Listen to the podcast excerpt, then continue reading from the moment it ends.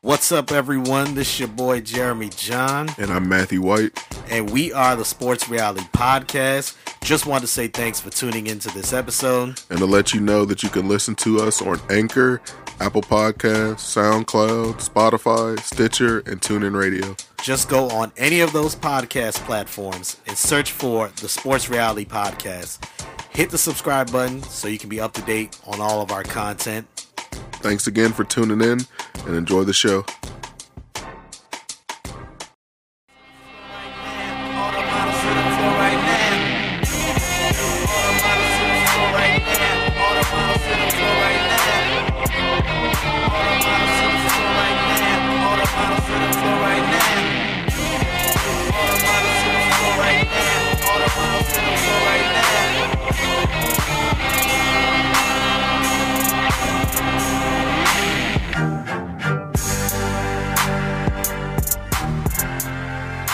What's up, everyone? Welcome to the 129th edition of the Sports Reality. My name is Jeremy John, a.k.a. the fourth greatest Grenadian of all time, a.k.a. the Little Wayne of podcasts, because I'll get on any podcast and hit it with the J train.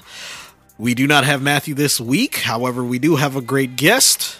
Cousin Big Thad is back in the building. Thad, what's up? What's going on, folks? I'm back again. I'm doing good, man. You know what I'm saying? Same old, same old. Glad to be back. That's what's up. Are you enjoying this weather that's outside right now? It's literally 80 degrees in October in the DMV. Man, see, this is the DMV. It always changes. You can have all the seasons in one week easily. Might even have it in one day. You know what I'm saying? So it's crazy. I mean, always like it when it's somewhat warm out. You know what I'm saying? It's not 90 degrees out right now, so it's not too bad. Yes, and it's not humid. That's a good thing about this time of the year. It's not humid. It was cloudy and hazy early this morning, and now the sun is out, bright and shining, even at 5:15 p.m. So, yes, it's pretty good. After this, I'm definitely going to go outside. We got a fire pit in the backyard. Oh. It was very cost efficient one. It was only like $30, so nice. We've been using it. Even on the somewhat warm nights, still put it on just to put it on because we don't know how much longer going to actually be able to sit outside. You know how it gets once you get past November, so we're gonna try and use it as much as we could. No, wait. Look, if you like me.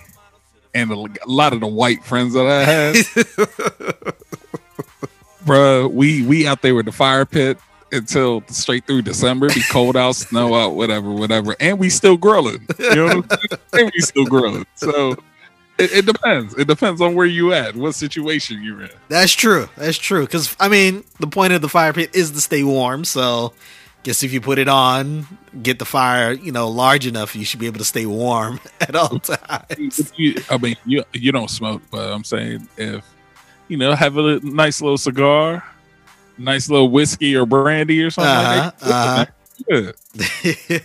That's what's up. We got a lot to get into for this week's episode. Going to recap week 6 in the NFL. It doesn't even feel... I feel like the season's going slow. Like... It feels like opening day was so long ago, and it could be due to COVID that, everyone's just dealing with different things. But yeah, usually I'm complaining that the season's going by too quick.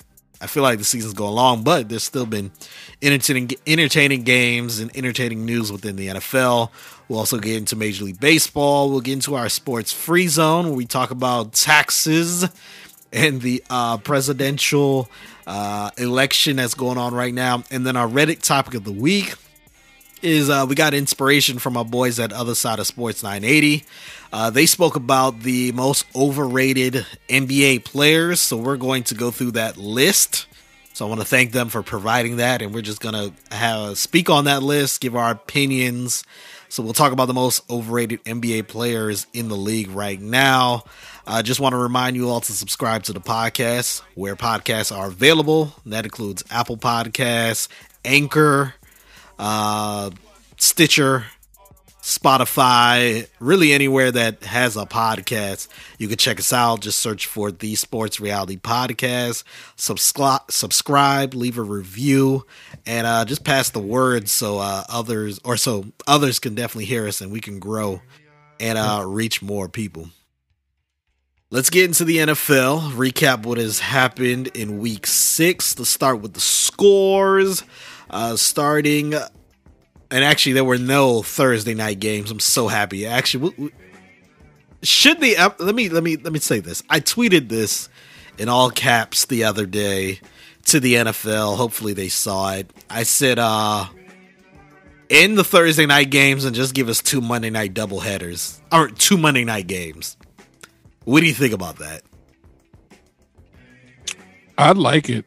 I remember growing up, before they started doing the Thursday night NFL games, it was always like some college game, like, and most of the time it's like a Virginia Tech game. Mm-hmm. And that was like Virginia Tech's heyday when they were crazy good. It was always a Thursday night under the lights Virginia Tech game. And it was always a Virginia Tech home game. Yes. You understand? So we all the crowd, the craziness. But yeah, be honest with you, I wouldn't mind having two Monday night games. The only thing is time wise for the West Coast. You know, we have forget the West Coast. The NFL is king. People will be watching this at work. Like, that's how I feel. You know, us on the East Coast, we got the luxury of getting them late evening games. Mm-hmm. And then yeah, we might complain a little bit if the game goes until midnight, but we're the East Coast, so we really don't care anyways. We're either going to watch it or not, but that's the only thing. It's like, do West Coast who get a game at like 2, 3 o'clock on a Monday? Like, well, you know what? Never mind. Come to think about it, it's the West Coast. Half of the time, they chilling during the day. Exactly. That's what I'm saying. Like, I got to give a shout out to my man, Sean Howard, who was on last week. I kind of asked this question to him. We were talking about it, but because we actually had another Monday night doubleheader this week, I was like, nah, man, like this, we got to get rid of Thursday night games. Got to get rid of them. Give us two Monday night games.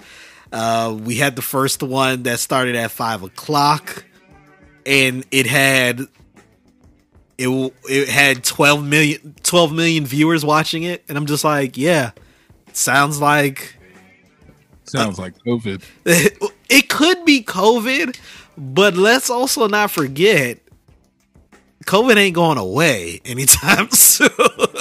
So this might just be life. Even after COVID, where people just say, you know, we're not really going to the office as much anymore. So we could be home and have the TV on and do our schoolwork or our work, you know, our office work. So I think it works. And even if you start, like you said, even if it's a 5 o'clock, the first game, you could do an 8 o'clock, even on the East Coast also. So both of the games can be in the same time zone. Right. So you don't have to always rely on having a West Coast team, because at the end of the day, the NFL, okay, you have the three teams in California, and then you have Seattle. Right. In the Mountain Time Zone, you have the Broncos. Mm-hmm. That's five. You have the Raiders in Vegas. They're still in the Pacific Time Zone. That's six.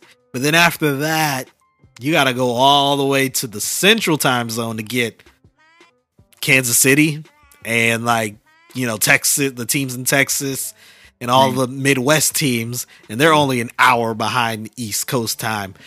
If you have a game at 5 o'clock, you can still have an 8 o'clock game that can still be on the East Coast. Wow. You can even do a 6 o'clock game and have a 9 o'clock game. Remember back in the day, Monday Night Football used to be at 9 o'clock. That's true. I forgot all about that. It only moved to 8:15 when they moved to ESPN in 2006. Yep. But before, the games didn't start until 9:15, 9:20. And ratings didn't drop because of that. I remember being as a kid trying to watch that game, and you trying to watch the game because it's a good game, and next year your parents are like, yo, it's time for bed. And that's the thing. Like, people say, people bring that up, and that's true. But even at 8 o'clock, as a kid, you're still not finishing the game if your parents tell you you're going to go to bed. So you can't tell me that's going to kill the ratings and stuff like that. You still begin an hour of the game. Yeah. Maybe. What time it starts. Yeah. Maybe an hour. So my parents used to say if the Cowboys were playing... Actually, no. When I was younger, it was you stayed up till halftime. Mm-hmm. And then once I got to high school, my parents said if the Cowboys are playing, you could watch the whole game. But if they're not, you still got to go to bed at halftime. And that's how it used to be. Yeah, I don't see anything wrong with that. And I understand they got money. That's one thing that is a problem. The NFL did get money from like Fox and well, the NFL Network. Well, Fox, that's who's really doing the Thursday night games. If Fox decides, hey, instead of having a Thursday night, we could have the game late on Monday night, because that's what ended up happening. The Chiefs Bills game was on Fox because that was originally a Thursday night Fox game that got moved to Monday because of COVID reasons with the Titans. So Fox had the first game and then ESPN had the Monday night game. I don't see where. I feel like everyone wins. Fox gets the ratings, ESPN gets the ratings, the NFL gets the money, fans don't have to worry about Thursday night. Right. And you can really just focus on Sunday and Monday, and you got the whole week for build up for Sunday and Monday. Right. No, I feel you on that. So I didn't watch that game. So, and it was weird because when I was watching, when they were saying about the Monday night game being at like, well, on one channel it said it was at 4 o'clock, but I think what it was, so I wasn't looking at it on regular cable. I was watching it on my Android box. It might have been like one of those areas where the time zone was different. So, like a 4 o'clock game, and I was like, yo, it's a 4 o'clock game East Coast time. Like, yo, that's 1 o'clock. They watched on the West Coast 1 o'clock, but it said something about Fox, but then it also said NFL Network. So was that game on Fox itself, or was it? It was on. It was run by Fox, but showed on NFL Network. You know what? Now, no, it was on Fox because I watched it on Fox. It was on Fox.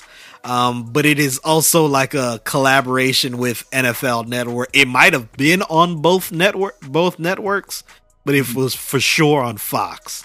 Oh, okay. I know.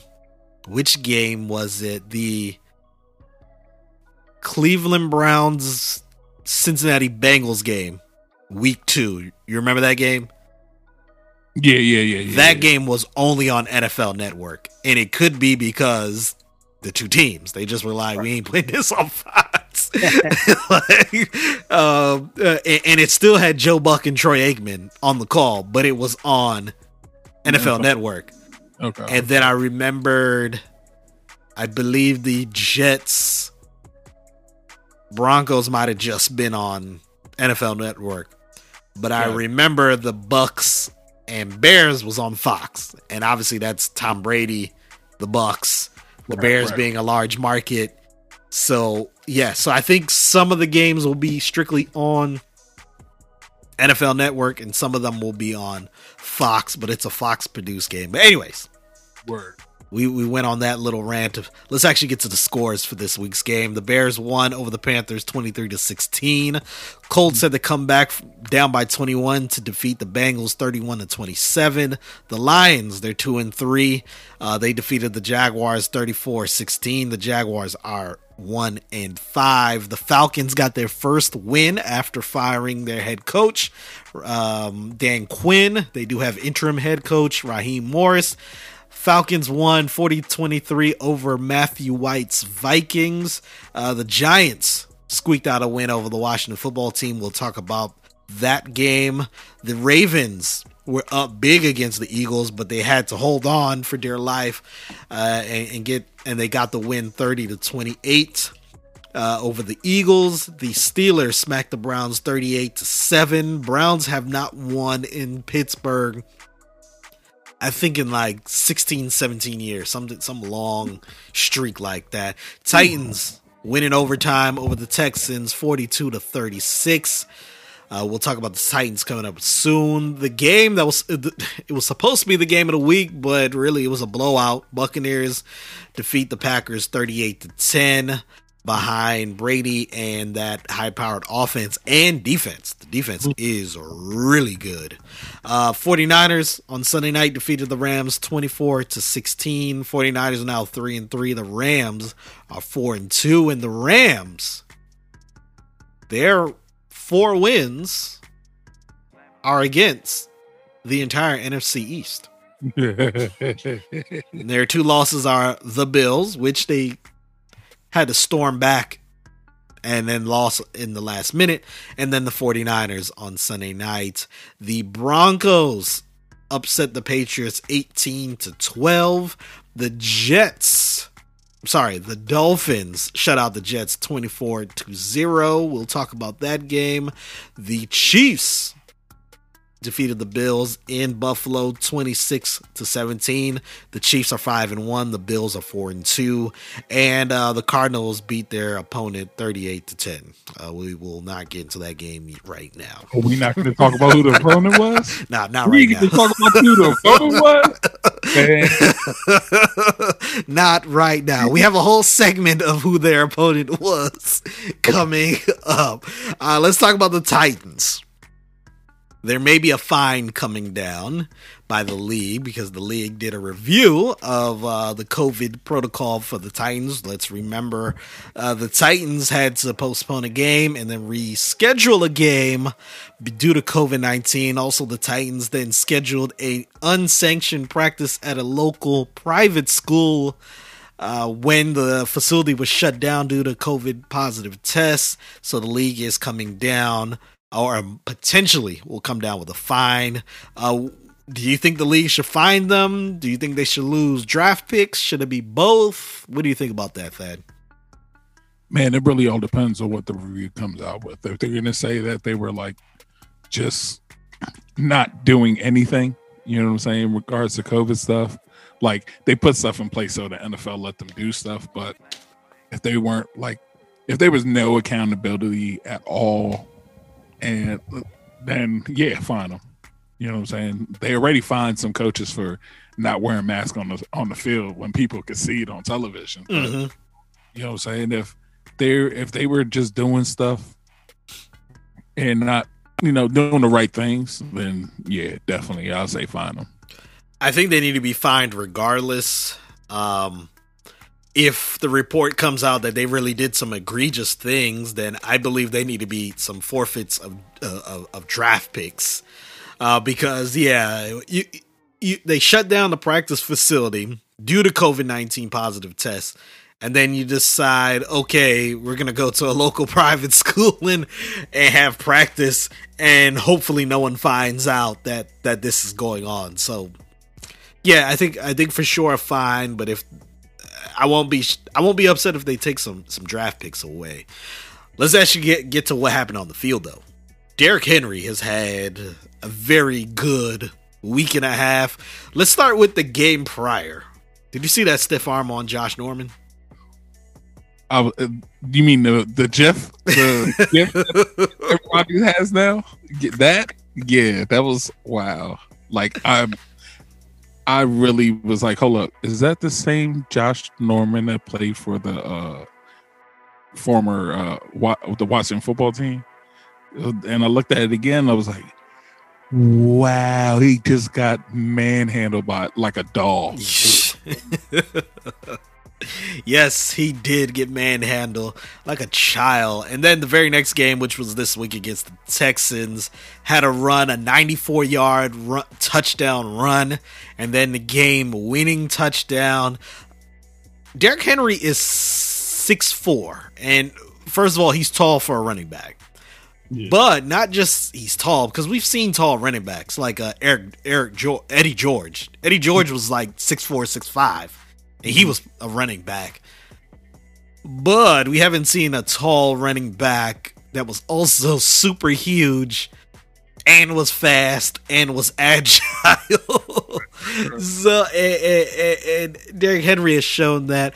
Also, Ryan Tannehill, this season, he is playing really well.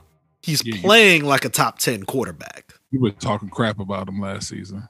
Yeah, I was talking. I mean, I was talking about him even going into this year. About it. I didn't think he was that good. And maybe he just needed to get away from bad coaches. Maybe that's what it was. Finally has a good coach. Finally has like decent weapons. Like his weapons aren't great. They're decent. I mean, you have, is it Andre Brown or Anthony Brown or A. Brown? That's all I know. Right. It's not Antonio Brown. Right. He's really good. I understand. Corey Davis is okay, but I mean, he puts up decent fantasy numbers last year. I remember him. Mm-hmm. Yeah, but it's not like a star-studded cast outside of Derrick Henry, and he's still doing well. Also, the defense is really good. So Tennessee, man, they might have shown that getting to the AFC Championship game last year was not a fluke. So yeah, they're looking really, really, really good right now. Let's get to the Washington football team. You are a fan of the Washington football team. They fell to the Giants 20-19. This is the second game that Kyle Allen started for the team at quarterback. Dwayne Haskins was not just bench. He was put all the way to third string quarterback, not even active for the game. He showed up. I think he showed up to this game, I think. Yes, he was actually there on the sideline this time. Looks like he's over his sickness that he had, his illness that he had. Put that in quotations, sir. That's true. Quote unquote illness. As a Washington football fan, let me ask this question first. Should Kyle Allen be starting over Dwayne Haskins right now?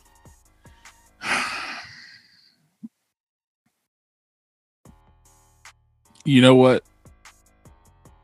I haven't seen the difference between the two right now. You said you have or have not? Have not. Okay. When it comes to statistics and just seeing how the offense moves around a little bit, there's a very, very slight difference between the two. And I only noticed it in the last touchdown drive by Kyle Allen. The offense, he makes more attempts downfield compared to Kyle Allen, compared to Haskins. So should he be starting? I would say no, only because if Haskins is the future, you know what I'm saying? But if Haskins is not the future and he's just another regular quarterback on the depth chart, you have to give it to Allen just because he knows the system per se, and he has more control of the system. But when you see some of the things that happen on Sunday, you're kind of like, maybe Haskins should be in there because Haskins wasn't doing that. You know what I'm saying? He wasn't the random fumble out of nowhere. That I'm still trying to figure out how that happened. And they run back for six when we're tied. We're tie game, running down the field. You know what I'm saying? Got the time on our hands. We could kick a field goal, and that's the way our defense was playing that last half, last quarter. Come to think about it, I don't think the Giants would have came down to win the game. Maybe they might have had to kick a tough field goal, but I don't think they would have won the game if we had went downfield, kicked a field goal, or maybe even scored a touchdown. I don't think they would have came out that way. But as you see, we decided to get the ball back, and Kyle Allen threw a nice little pass, man, to Cam Sims, who I didn't even know was off the practice squad. And then here we go. Kyle Allen being who Kyle Allen is. You know what I'm saying? Like, I don't know if it was the play. I don't know if it was the play or it just showed what kind of heart that Kyle Allen has. You know what I'm saying? Because he had, I mean, he came out, his receivers were taken, and it looked like to me watching the game that he had enough room to run to make an attempt to win the game. You know what I'm saying? And he didn't take that attempt. He just, he almost kind of threw it away. You know what I'm saying? So it's tough, man. It's tough to think between him and Haskins. It's real tough, man. So, as a fan of not just, you know, not a Washington fan, but a fan of the rival team, I still see. I'm being objective with this. Mm-hmm. When you have a quarterback like Dwayne Haskins, who was drafted in the first round of the draft just last year, right? I don't see the point of benching him for someone who isn't significantly better than him. Exactly. Okay. Like, if you're going to bench a very young quarterback that you drafted really high, the person that you're bringing in should be significantly better. And I feel like this team has had a history of drafting a quarterback and then either in the same draft getting another quarterback, or soon after the draft getting someone through free agency, blah, blah, blah. We saw it with Heath Shuler and Gus Frerotte. Yep. Now, mind you, I'm not trying to say Heath Shuler was good, blah, blah, blah. He was bad. The team was bad, but it also made it easier to go to Gus Frerotte because they drafted him also. Right. We saw it with RG3, who was drafted second overall, where the team had to literally trade draft picks for 4 or 5 years to move up to second to get him. Mm-hmm. And then in the very same draft, you draft Kirk Cousins. Right. So then it's all, he's injured now. Oh, he's struggling right now. Let me just get Kirk in here. And then you had that constant back and forth until finally, I believe they ended RG3's stint here. Right. And I say they, Jay Gruden, because you could see a clear difference in the play calling between both quarterbacks. Right, and then now we see the situation now with Dwayne Haskins, drafted 17th overall. Was it? Yeah, 17th overall. Mm-hmm. And then the very next year, you fire that coach and that staff and that GM. You bring in a new coach, and it's like you're not even trying to. You say that you want to kick the tires on Dwayne Haskins, right, and then 5 games in, you're benching him for someone that isn't even really better than him. Let's remember, Dwayne Haskins last year went into Carolina and this same Washington team beat the Panthers last year with Kyle Allen on the other side of the field, with Ron Rivera being the coach of that team also. Exactly. I believe that he was still the coach, but he was still the coach, I think. Yeah, he was still the coach at that time. That was his last game. That was his last. Okay. So hold on. So Dwayne Haskins and the Washington football team defeat the Panthers with Rivera, Allen, and North Turner's son in the mix. Right. And what's his name? Kevin Stefanski's son in the mix also. Mm-hmm. And then Washington hires literally all of them, and you have Kyle Allen, who in the first game, yes, he scored a touchdown with his feet, but was knocked out because he was irresponsible. Right. Like, just imagine if that was RG3 running to the sideline and got blasted. I mean, not imagine. We saw it. Right. And people to this day still criticize RG3. He ain't been on the team for years about that move. But Kyle Allen could do it. And it's just like, it's a hustle play. He was trying to get the first down, blah, blah, blah. Then the very next game, he throws an interception that results in a touchdown for the Giants. In the fourth quarter, you mentioned it, in a position to take the lead, instead of taking the sack and living for another down, knowing that your defense is playing good, you'll get the ball back. Because that wasn't, I can't remember if it was third down, but regardless, take the sack. No, he's still trying to throw, ends up fumbling the ball, return it back for a touchdown. You're now down by 7 points. And yes, I understand that pass the Sims was great, but it's real great to, what is there to lose throwing a pass downfield finally? When you lose. When you lose it. Because he had 31 completions. Mm-hmm. Do you know what his was the average distance of his 31 completions? What, maybe 10 yards if that? 8 yards and less. Nice. But see, and that's the thing, man. I don't know. And that Haskins was the same way pretty much for a while besides garbage time. Mm. You know? But I don't know if it's the play calling, if our players are just that bad. Well, no, I think it's our players are that bad. Because all right, I'll say this, and I've been saying this for the past couple weeks.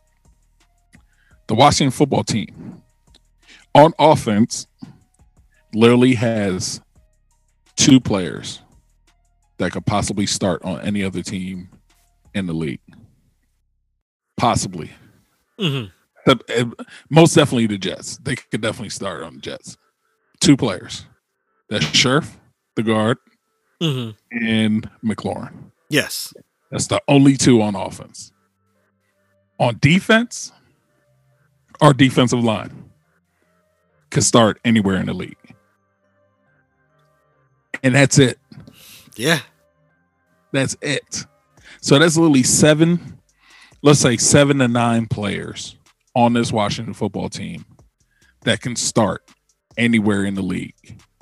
And this is just starters. 9 out of 22. You know what I'm saying? It's ridiculous. That's how bad this team is. That's how bad this team is. That's why we see Haskins, who, you know, just as a general quarterback, I'm not talking about his bad stuff. That's why you see a quarterback like him basically take the brunt of what's going on. It gets benched because we have nobody else. There's nobody for him to throw to. Our offensive line is terrible, so there's no run game. But then you have play calling that is literally dump-off passes all the time. You occasionally get a pass to the tight end. Who by the way, was a quarterback last year. Yeah. You know, Virginia Tech quarterback. You know what I'm saying? And he wasn't bad at Virginia Tech. He just wasn't good enough to play as an NFL quarterback. Mm-hmm. But yeah, man, the team itself is just terrible. And mind you, the team should have possibly 2 more wins than they do right now just from play. You know what I'm saying? It's just bad play. They should have never lost to the Giants. Shouldn't have lost to the Giants at all. This is also another thing with the whole benching with Dwayne Haskins. You already knew this team this year was going to be a rebuild year. And like you mentioned, like you said, there's probably only 7 guys on the entire team that can start somewhere else in the league. This is the optimum time for Haskins to just get reps, to get experience in the NFL, to grow. So then you can also get a future draft pick. So then you can get better as a team. No, you're not using this time for that. You actually are trying to, quote unquote, win games in a division that's so bad. And I feel like the worst thing for Washington was that win on week 1, where it's like, oh, maybe we are actually a good team. And I feel like that was the worst thing for Washington. Also, he had a terrible game. And I say Haskins had a terrible game against the Browns. Mm-hmm. However, the Ravens game was probably his best professional game. Right.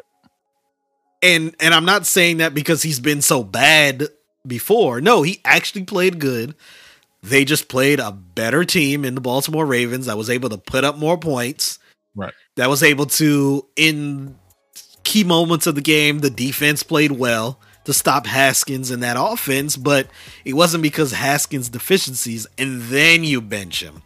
Right. And then you bench him for Kyle Allen and Alex Smith, who Alex Smith should not be on an NFL field for the rest of his career.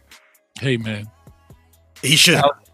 Look. I don't know. And see, the thing is, with Alex Smith, regardless, but prior to injury, whatever, is the best quarterback on the team. No doubt about it. We all know. Yes. He's a game manager. He's accurate. That's just what it is. Mobile. I mean, even with the bum leg, he showed a little bit of mobility. I don't know. More mobility than I thought he did. Okay. Because I feel like his lack of mobility is why he got sacked so many times. Before the injury, he's not getting sacked that many times. That's just the offensive line, bro. They're trash, too. That's the thing. It's so complex. And a missed block. Well, I mean, let's think about it. We were 6-1 when he got injured? 6-2. 6-2 when he got injured? They were number one in the division, I believe. All it was a missed block by the running back that resulted in season being lost. Mm-hmm. You know what I'm saying? But out of the three quarterbacks, be honest with you, he would still be my best option. But I'm not going to put him in a life-threatening situation. Uh-huh. You know what I'm saying? But honestly, I mean, I would still play Haskins just because, and unless he's not your quarterback. Unless you're telling me right now he's not your quarterback, then so be it. Then trade him. Trade him now before the trade deadline. Just trade him so he has a chance for a career, a chance. It's not to say that Haskins is. Think about it. It's Ohio State quarterback. Mm-hmm. Generally, historically, Ohio State quarterbacks do nothing in the NFL. Plain and simple. Yeah, I don't know the last one that's done well. I really don't. No. Oh, the last one was a wide receiver for the Cleveland Browns. And no, I said the last one to do well. Oh, do well. I think Troy Smith had a string of games, maybe. What he give him a chance. You know what I'm saying? Either we play him here or trade him and give him a chance to have a career, man.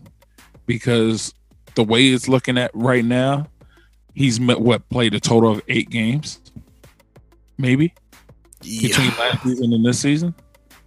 Yeah, I forgot how many. It's not a lot. It's not a lot. It's definitely not 16 games. No. It's definitely, I would say, about 8 games, whatever, just to say, give him a chance, yo. Like, trade him, give him a chance to have a career. You know what I'm saying? It is what it is. Our team is going to be top 5 draft pick this upcoming season, regardless. I mean, who knows? We quite could possibly win the NFC East somehow. I don't know. But I'm seeing top 5 draft pick. They're going to have to figure out what they're going to do at that point. You know what I'm saying? But Kyle Allen is not going to be the quarterback next season. There's no way. No way he can be the way, but there's so much that's been going wrong for either Haskins or Allen to be a good quarterback on this team because we just don't have the pieces in place. So trade the man, let him either trade the man or make him the quarterback so he can have somewhat a semblance of a career. And if Haskins is bad after this year, then you know. Right. But the thing is, he hasn't played that much. Right. That's the thing. Give him a full season. Let's see what happens. That's the thing. Let's now get to bad coaching decisions, or maybe they were good, but let's get to them. And one of them was actually with this game. Ron Rivera, the head coach of the Washington Football Team, decided after the very good pass by Kyle Allen to Sims to the point after try. And by the way, one other side note with Kyle Allen, he had 31 completions. We mentioned that they were, I think the average was 8 yards each pass.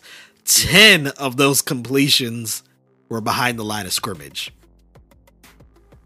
See, the checkoff. Checkoffs and screens.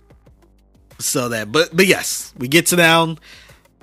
Washington has a chance to either tie or win the game. They decide to go for the 2-point conversion. Thad, are you cool with the decision to go for the 2, or did you want them to go for the extra point and play for overtime? We'll see. With me, there was no chance of the Giants winning that game in regular time. There was like 30-something seconds left. So, unless you had a great return, you know what I'm saying? Yeah, there was no chance of Giants winning in regular time. Me, personally, I would have kicked the field goal. Get the 1 point. Let's go to overtime. We got 5 minutes. Let's see what happens. You know what I'm saying? Our defense during that time was doing better than they were in the first half. Let's go into overtime. Trust our defense. We were moving the ball offensively besides the fumble and whatnot. So kick the field goal, go. But, hey, our coach wanted to be aggressive. Let's go for the win. Who doesn't want to go for the win? At that time, you need to have plays that are going to be effective enough to have a chance to win. That play was not aggressive enough for the win. You know what I'm saying? Because what is that? The 2-point conversion is at the 2-yard line? Yes. So you either run the ball, which I think 2 yards could happen, whether by the quarterback or running back. Mm-hmm. But you don't have all those linemen up there and 3 wide receivers and run that play. You know what I'm saying? Mm-hmm. You don't run that play. As a quarterback and as a coach, you got to give your players options to win and put them in position to win. And I'm pretty sure by that play was not set to win. You know what I'm saying? If Kyle Allen could read the defense or anything like that, he would have been able to go another route. You know what I'm saying? I don't think he even was given the options of different plays. You know what I'm saying? Like, usually when you go into plays, especially with experienced quarterbacks, you have 3-4 players when you go to the line of scrimmage. Uh-huh. You know what I'm saying? And, yeah, you have this one play that you want to go, but then that quarterback reads and see what's going on, and next you know, audible, we're doing this play. You know, we're doing this. So nothing about that play looked like it was aggressive enough to win. I have not seen a replay of that play yet. Mm-hmm. So I have not seen the all 22s. But from what I remember of the play, it seems like maybe the pass was supposed to go to the right side of the field. But because they were covered and because of the rush, Kyle Allen went to his left. And I believe once he started rolling to his left, he should have committed to running for the goal line. Exactly. And that's where the inexperience comes in. Mm-hmm. Because he was real apprehensive about it. Oh yeah. And it wasn't the first time in that game either that's true. Chance to run like that, and it was the same result of him throwing away or getting sacked, or he was real apprehensive right there. And I'm kind of wondering if it was because of that hit. Could be. It could be. I'll say this as a Dallas Cowboys fan, and let's say Zeke was healthy. I mean, not Zeke. Dak was healthy. And even the play he got injured on, if right. Dak decides later in his career he wants to do that, I have no problem with him doing that. Especially in that situation, you got to go for the goal line. Gotcha. It's like he committed, he stopped. It reminded me of, when's the last time you played Madden? Not too long ago, maybe a couple months. So with school starting and everything. It was a couple months. Oh, so you've played this year's Madden or even last year's Madden? Yeah, last year's Madden, not this year. So even last year's Madden, if you have the quarterback and you're holding the scramble button down, it goes. But soon as you let it go, if you're not Lamar Jackson to start back up, you're not gonna go again. There could be no one around you. It's like its quarterbacks have slow acceleration. Mm-hmm. They're not running backs. They're not. So it's like he committed, then he stopped, and then tried to commit, and then he realized, well, I'm not gonna make it now. I gotta try and throw. Ends up throwing it to nobody because he's pressured. Nobody. Like, and it's like, this is what you decided. So back to the original question. So the general rule is, if you're on the road, and this is general from like eons ago, if you're on the road, you go for two. If you're at home, you go for the tie. I don't stick strictly to that. I think you have to feel the game. Oh yeah, definitely. Washington's defense was playing well. The time on the clock, it was only 36 seconds left. Daniel Jones isn't getting that ball down the field on this defense. You have overtime. Kick the field goal, go to overtime. Even after that pass, that touchdown pass, maybe that's the pass that gives Allen confidence to finish the game. Right. And move the offense down to score and win the game. But no, you decide to do this. So now you're hoping that the players execute. And now that they didn't execute, this is the situation that you have at hand, that they end up losing. Another coach that made a bad decision, Romeo Crennel. They score a touchdown. They're up by 7.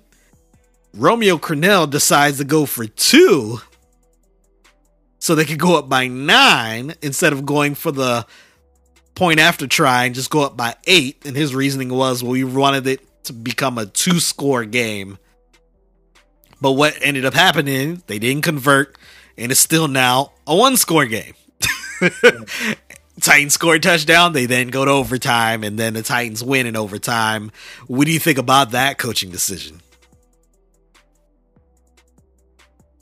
Nah. I don't. I mean, yeah, you do. If you have the chance to go up 2 scores, it's good, but not that late in the game. You know what I'm saying? Like, in that case, if it was maybe maybe it's like third quarter and you could go up by 2 scores, just regular. So like you score a touchdown, you score a field goal, you're up by 2 scores. But when it comes to that situation, nah, man, like just kick it. Cause there's a chance you don't make it to 2 scores. You know what I'm saying? If you're going to be up by 8, it's still 2 scores. Yeah, they still got to score a touchdown and a 2-point conversion. Still 2 scores. So your reasoning for it is just bad. But hey, I guess he's interim. You know what I'm saying? Maybe if he does something next, they're like, hey, we want you. Yeah, you're our guy for now. And then we have Doug Peterson. They were down 17. I think 17-0. Yeah.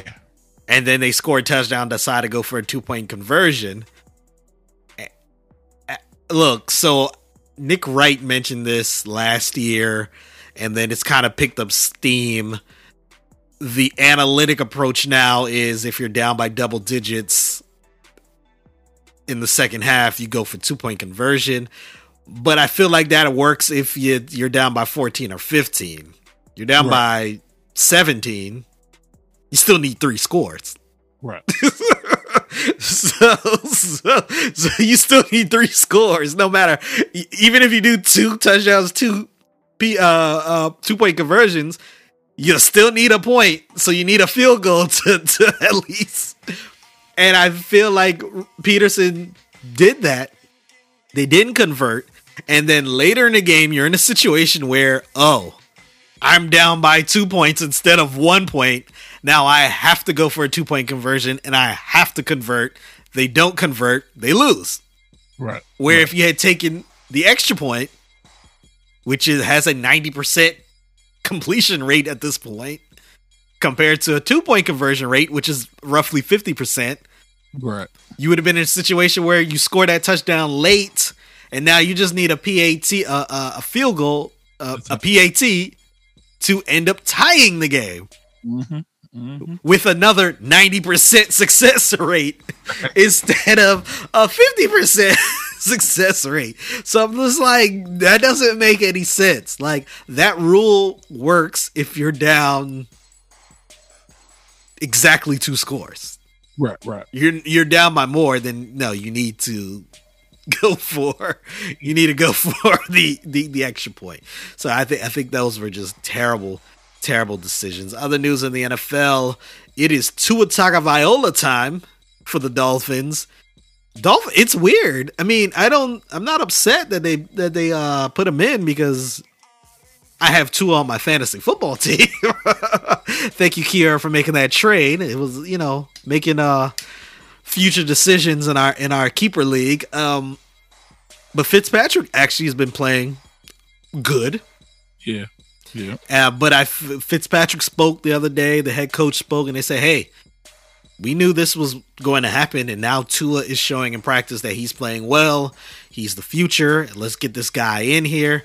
They made the announcement. They have a bye week this week, so he'll be starting next week against the Rams. So it is Tua time in Miami. Aaron Rodgers versus Tom Brady was supposed to be the game of the century. This is the third time that they ever met up. And it was not. Aaron Rodgers did not play well. Tom Brady did play well. The Packers offense didn't play well. Their defense didn't play well. And the Buccaneers offense and defense played well. Rob Gronkowski had his first touchdown as a Tampa Bay Buccaneer. Mm-hmm. Bucks look like the team in the AFC South as of now. So yeah, this game was a dud for me. I'm glad I didn't really commit real time to this. Once I realized it was getting out of hand, I got out of there. John Ross, the wide receiver for the Cincinnati Bengals, he requested a trade. And then the week before, it kind of looked like AJ Green mentioned he wanted to be traded on the sideline. It kind of looked that way. I mean, I guess they're vets. John Ross being a young vet, but he's still a vet, and AJ Green being a vet, they kind of don't want to go through the growing pains of Joe Burrow and this second-year head coach. So I'm kind of like, hey, I don't blame him. What do you think about that? I mean, I don't blame him at all. But then again, what were you doing the previous season that got Andy Dalton back? And then traded, or no, I'm sorry, released. That's true. What were you doing that got you to the number 1 overall pick? right. You know what I'm saying? Like, especially a player of AJ Green's caliber. Now, yes, AJ Green was out. Let's remind people he was hurt. He was hurt a little bit, but then again, like John Ross. Yeah, John Ross. Like, he was putting up great fantasy numbers. You know what I'm saying? For a while, so. I don't know, man. It's like, now you want to be traded because you got a rookie quarterback? Like, come on now. Either, and I mean, it's not, I haven't really been following Joe Burrow so far. Up and down like a rookie. You know what I'm saying? So, but it's like, are you getting open enough for him to throw you the ball? You know what I'm saying? Are you, what are you doing on your end as a wide receiver to help your quarterback out? You know what I'm saying? Like, who knows? Maybe you don't have enough time to get you the ball because the offensive line is bad, or they're trying to get the running game going so their quarterback doesn't have to throw as much as a rookie should. You know what I'm saying? So what are you doing to help your quarterback out before you make your trade request? You know what I'm saying? But yeah, if you want to come to the Redskins, the Washington Football Team, come on down. All that being said, I'll take your disgruntled self on this team. right, yeah, come on, bro. Like, yeah, I'm thinking you could do better. You could be a number 2. You could. I'm sorry, Washington Football Team. Yeah. No, who's Inman? Inman. Yeah, Dotcher Inman is bad. Has he played? I've heard his last name before, but has... I mean, he's been on the Colts. He's bounced around. Oh, he's one of those guys. Yes, he's been on quite a few teams. I don't feel like he's ever been on a team longer than like a year. I feel like he's always been on a team for like a year and then out of there. Let me look up Dontrell Inman real quick, but wow, he's equivalent of an NBA journeyman. Yeah. Oh, he's 31 years old. I didn't realize he's been in the so he's played for Jacksonville. Actually, he was on the practice squad in 2011, Toronto Argonauts 2012 and 13, San Diego Chargers / Los Angeles. Oh, so he was with them for a while. Okay, 2014 to 17. At least at some point on 17, he was with the Bears. 18, he was with the Colts. 19, he was on the practice squad with offseason or practice squad with the Patriots. He must have been released. Yes, I remember he was on that team. He was released. He was back with the Chargers. 19 at some point. Then back with the Colts later that same year. So he was on 3 different teams last year. Now with Washington. This year he does have 13 touchdowns in his career, 182 receptions, but at 13 touchdowns. But yeah, you know, it is Dontrell Inman. Real quick, Le'Veon Bell signed by the Kansas City Chiefs. Woo. The richer get rich. The richer get more. The rich get richer. Oh, man.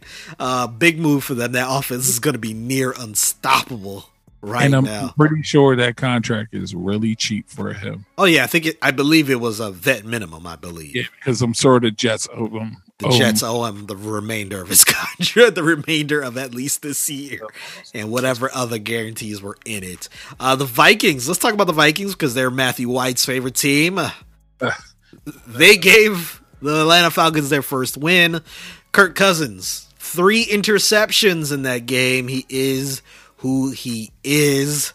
Let's now get to my favorite team, the Dallas Cowboys. They were the opponent for the Arizona Cardinals this week. They fell to the Cardinals 38-10. Andy Dalton started the game in place of Dak Prescott. Zeke had 2 fumbles. The defense still looks like trash. They can't stop a nosebleed right now when it comes to the running game. Now there's discontent in the locker room. Sources are saying that players are saying, hey, the schemes are way too elaborate. The coaches don't know how to coach the scheme. They don't know how to adjust during the games. Mike McCarthy, the head coach, said, man, I wish these guys would come to me and their coaches as men, 1-on-1, and we could hash this out. So there's drama in Dallas right now. Let me say this as a Dallas Cowboys fan. These players are not good enough to even really be talking about like the coaching staff also, because like you mentioned with John Ross, what were you doing that got you into first place last year? What were the Cowboys doing that got Jason Garrett fired finally? Not winning games last year. This defense has been just as bad. There's been trash also. Now I understand we got a terrible defensive coordinator who, by the way, I honestly thought would have been better coming into the year. But now looking at his stats from his last stop and previous stops, listen to this stat. The Cowboys are now the first team in NFL history to give up, I believe, 6 30-point games to start off a year.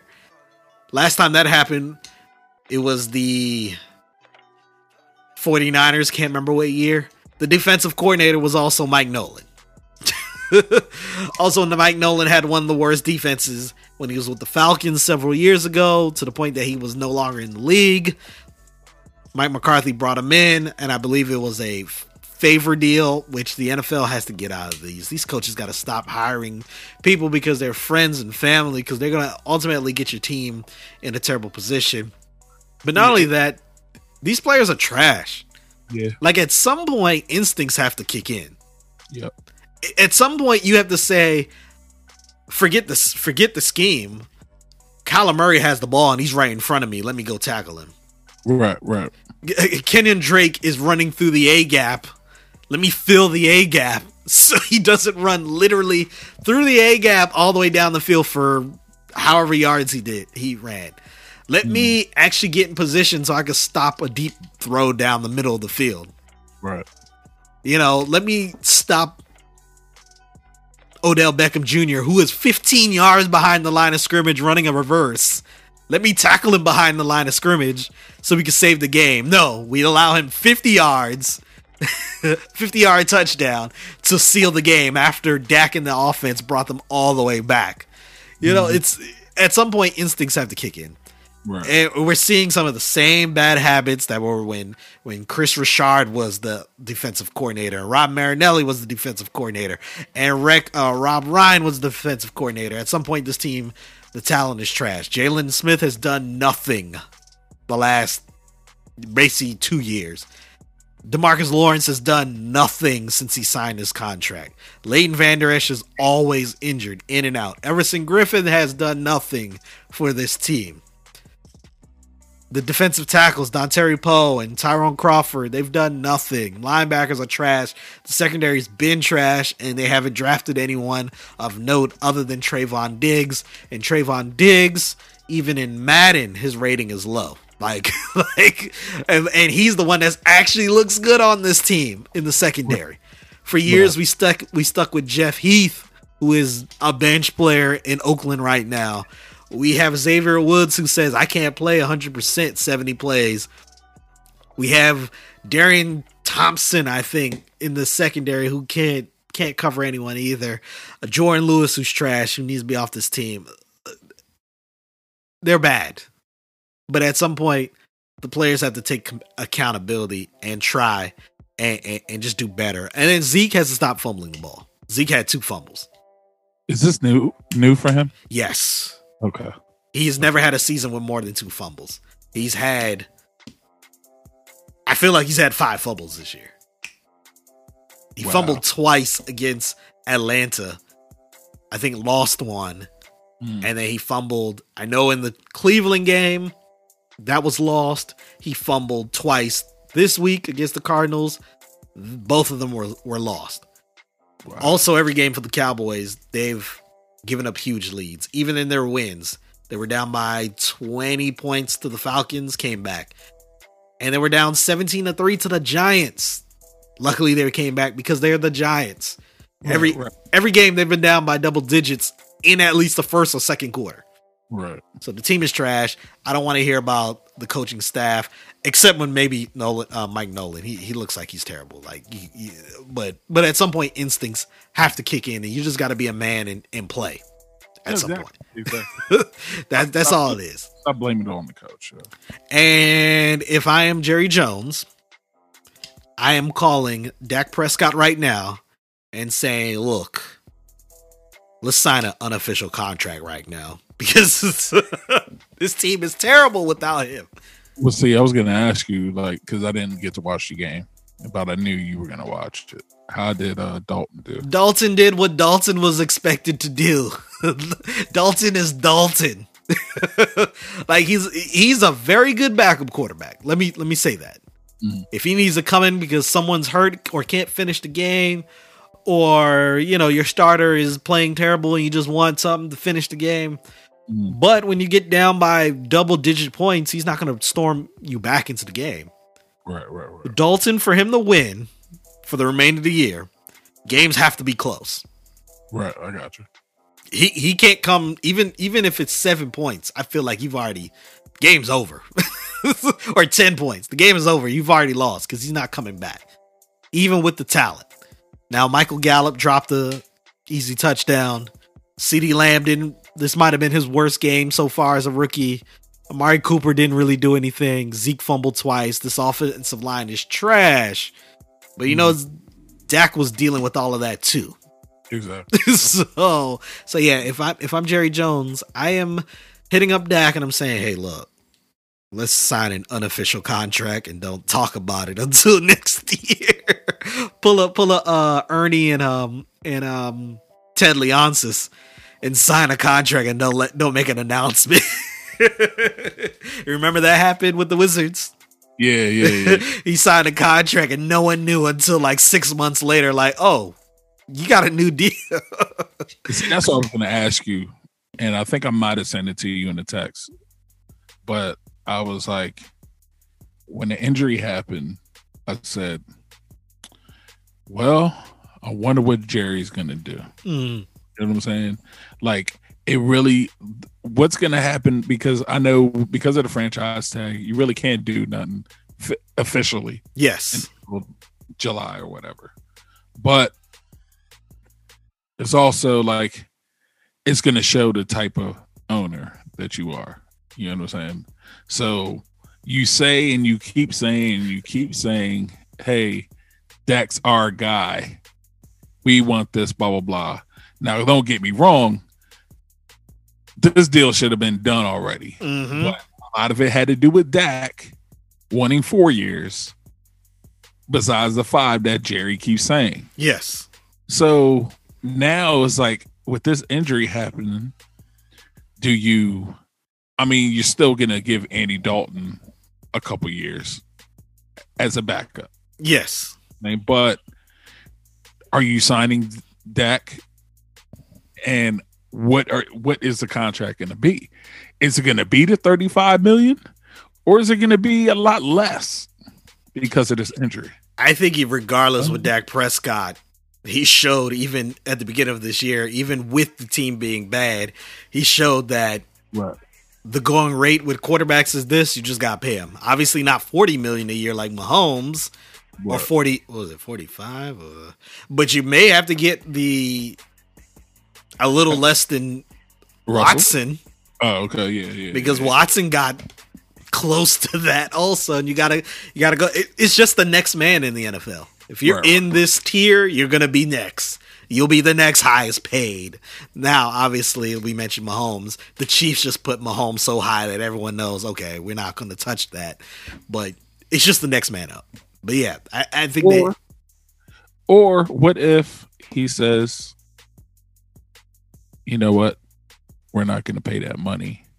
And depending on the result of this season, hey, we get another quarterback. Like Trevor Lawrence or something like that. I said it last week. I said if Dak Prescott does not return next year or even the following year, I'm no longer a Cowboys fan, and I'm standing to that. Like, what? I will no longer be a Cowboys fan because I've stuck with them. This is going to be year 25 of not winning a Super Bowl. This year is going to be 25 years since the last time we won a Super Bowl. 25 years since the last time we got to an NFC championship game. There are only, I think, 8 teams that haven't gotten to a championship game. That's the Washington Football Team, the Cowboys, the Lions, Texans, but they just came in the league in the early 2000s. Mm-hmm. Buffalo, Browns, Bengals. These are all trash teams. These are all trash teams. So my team. We've been doing it. We've been trash longer than y'all. Yeah, but you know, y'all been more consistent of being like we've good, had stints of good, but good and bad. You know, bad decisions. But ours has just been trashed. We've just been trashed. And I'm still here, bro. I'm dealing with a no-name team right now. Look. No-name team. And you're going to leave the Cowboys? Yes, over Dak. Dak. Dak is the line of demarcation. Man. You're doing him wrong. Man. Especially knowing that you gave Tony Romo a boatload of money after his injuries. True. Like, and then what? He couldn't even finish that contract because what? He had another boatload of injuries after that. That's why we have Dak Prescott right now.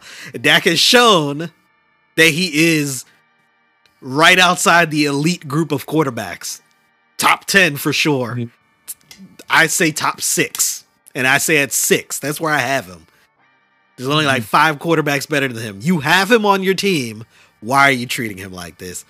That's where I draw the line with the Cowboys. So I said it last week. They don't bring him back to a long-term deal eventually. Because the thing is, they may actually franchise him again. Right, to see how he... to see how he deals with the injury. And honestly, financially, that actually makes sense. But if you do that, you then better sign him the next year to a long-term deal. So like I said, don't end up in a Kirk Cousins situation. Yes. Don't end up in a Kirk Cousins where it's like, do we franchise him a third time or do we just let him walk? Right. You gotta keep him. And I feel like, and I know this is one game, but this game just showed, on top of everything that I complained about the Cowboys, that if Dak is simply healthy in that game, they may actually win, because Kyler Murray didn't play good. Mm-hmm. He had 9 completions. Wow. Like, he had 9 completions. And every game Dak is... Game. What'd you say? He had a Lamar Jackson game, pretty much. Actually, that's disrespectful to Lamar Jackson, because at least Lamar Jackson may have 9 completions, but only throw the ball, 15 times? I could deal with that. Like, he was 9 for 20-something. Oh, wow. 3 yards. Jeez. He did have some rush. He did have, I think, 70 rushing yards and a rushing touchdown, but that was already when the game was out of hand. Wow. Because when you look at the game, the first quarter and a half, the Cowboys' defense was with them. Mm-hmm. It's just then the Cowboys started turning over the ball, and then Arizona took the lead, and then at that point, it was over. But, and then the one interception that Dalton... One of the interceptions Dalton threw, it should have been a pass interference on the defense, but they didn't call it. So you got to deal with it. So yeah, that is the state. Right. That is the state of the Dallas Cowboys. So we had a long, extensive talk about the Washington Football Team, your favorite team, and a long, extensive talk about the Dallas Cowboys. Let's now get to Pick'em. Matthew has already sent in his picks for Pick'em, and what do you do? Let's see. And actually, let me bring up our records now. He is winning now when it comes to Pick'em. He got a 1-game lead on me now, because this week I did bad. I think I went 8 in... Let me see how many... I got to wait for this, though. But I think I went... How many games were this weekend? There weren't 16 games. There was... Whatever it is, I only won 8 games. I think he won 11 games right. But yes, he is now up by 1 game now in our Pick'em. I have it here. Sorry, I won only 7 games. I went 7-7. He went 10-4 in Pick'em. Okay. So I have a record of 57-34. He has a record of 58-33. Let's pick the games for this week. Thursday night, Giants at Eagles. I have selected the Eagles. They will win this game. Matthew has selected the Eagles also. Thad, who are you going with? Who they play? Giants at Eagles, Thursday night. Man, I'm picking Giants. I'm picking Giants. All right. Falcons at Titans. Matthew has and I got to look on this list. He didn't put it. Oh, he chose the Steelers. I am going with the Steelers also. Thad, who you going with? Hold up. Is Steelers Falcons or Titans Falcons? Steelers at Titans. Oh, Steelers at Titans? Yes. Ooh, I'm going Titans. All right. Cowboys at Washington. I am going to go with Washington. They will win this game in Washington fashion. The city will be happy because they beat the rival team. They will also get a win. They'll probably win with Kyle Allen, and everyone's going to then say, oh, you see, Kyle Allen is the guy. And then later in the year, you'll see that he's not. But I'm going with Washington. Matthew is going with the Cowboys. Thaddeus, who are you going with? I'll go Washington. All right. Bills at Jets. This should be easy. Matthew, he is going with the Bills. I am going with the Bills also. Thad, who are you going with? Bills, of course. Panthers at Saints. I'm going to go with the Saints. Matthew has selected, let me look at the list now. He is also going with the Saints. Thad, who are you going with? I'm going with Saints. All right, Packers at Texans. Matthew has the Packers. I am also going to go with the Packers. What about you? Packers. All right, Browns at Bengals. Matthew has the Browns. I am also going to go with the Browns. They should be able to bounce back after that terrible game that they had. Remember the meme I sent you? Yeah. that was hilarious. What about you, Thad? Who's winning that game? You know, I'm going Browns. All right. Lions at Falcons. I'm going with the Lions. I think they're going to win this game. Matthew has the Falcons. Who do you have, Thad? You know what? After seeing the Lions this past weekend, I'm going to go Lions. All right. Seahawks, 4 o'clock kickoffs now. Seahawks at Cardinals. I am going with the Seahawks. Matthew has the Seahawks also. Thad, who are you going with? Seahawks. Well, yeah, especially after you telling me about what Kyler Murray did against y'all. Yeah. Jaguars at Chargers. Matthew has the Chargers. Thad, who you going with? Rookie quarterback. You know what? I'm going to go with Chargers. I'm going to go with the rookie. I think this is the game the rookie gets his first win. Also, Chargers to win that game. 49ers at Patriots. You know what? I'm not sure if it's a 1 or a 4 o'clock kickoff, but either way, I am going with the Patriots.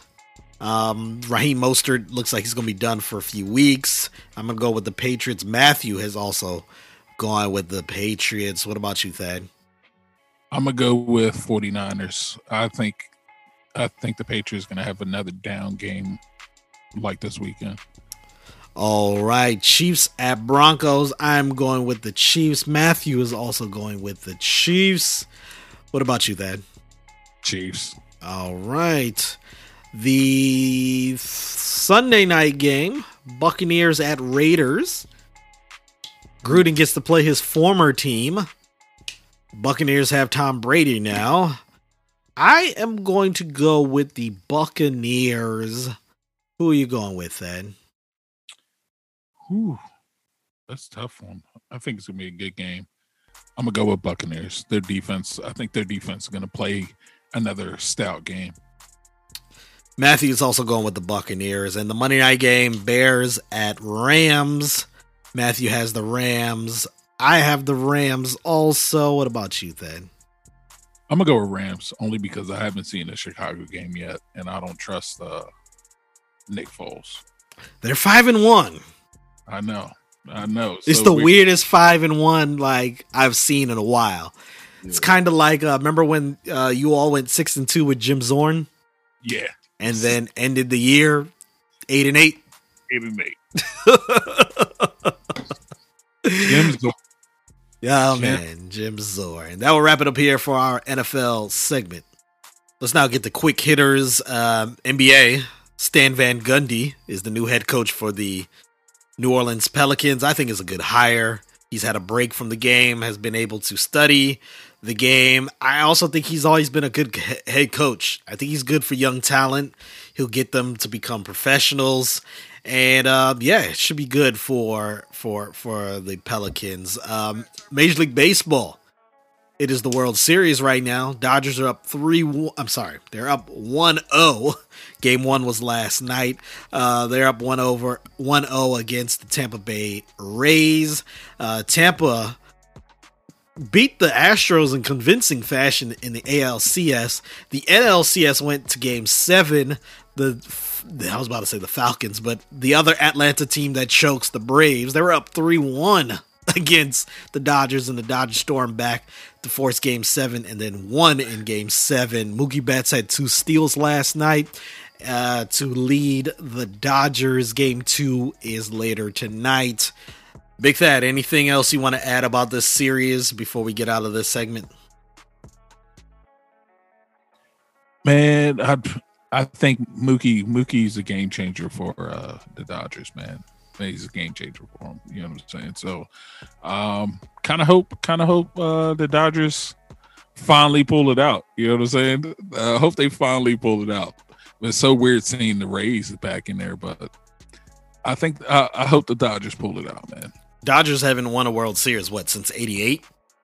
Yeah. It was either 88 or 87. I mean, right. Just one of those years. It's been a long time for the Dodgers. That'll wrap it up here for our quick hitter segment. Let's now get into our champion chump of the week.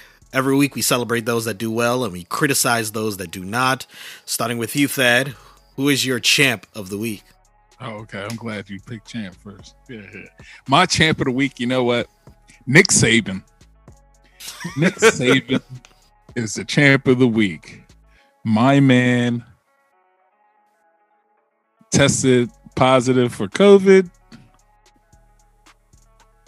Next day, they tested him again, came back negative, had two more negative tests, and then ended up coaching on the field against Georgia, and they put in work against Georgia.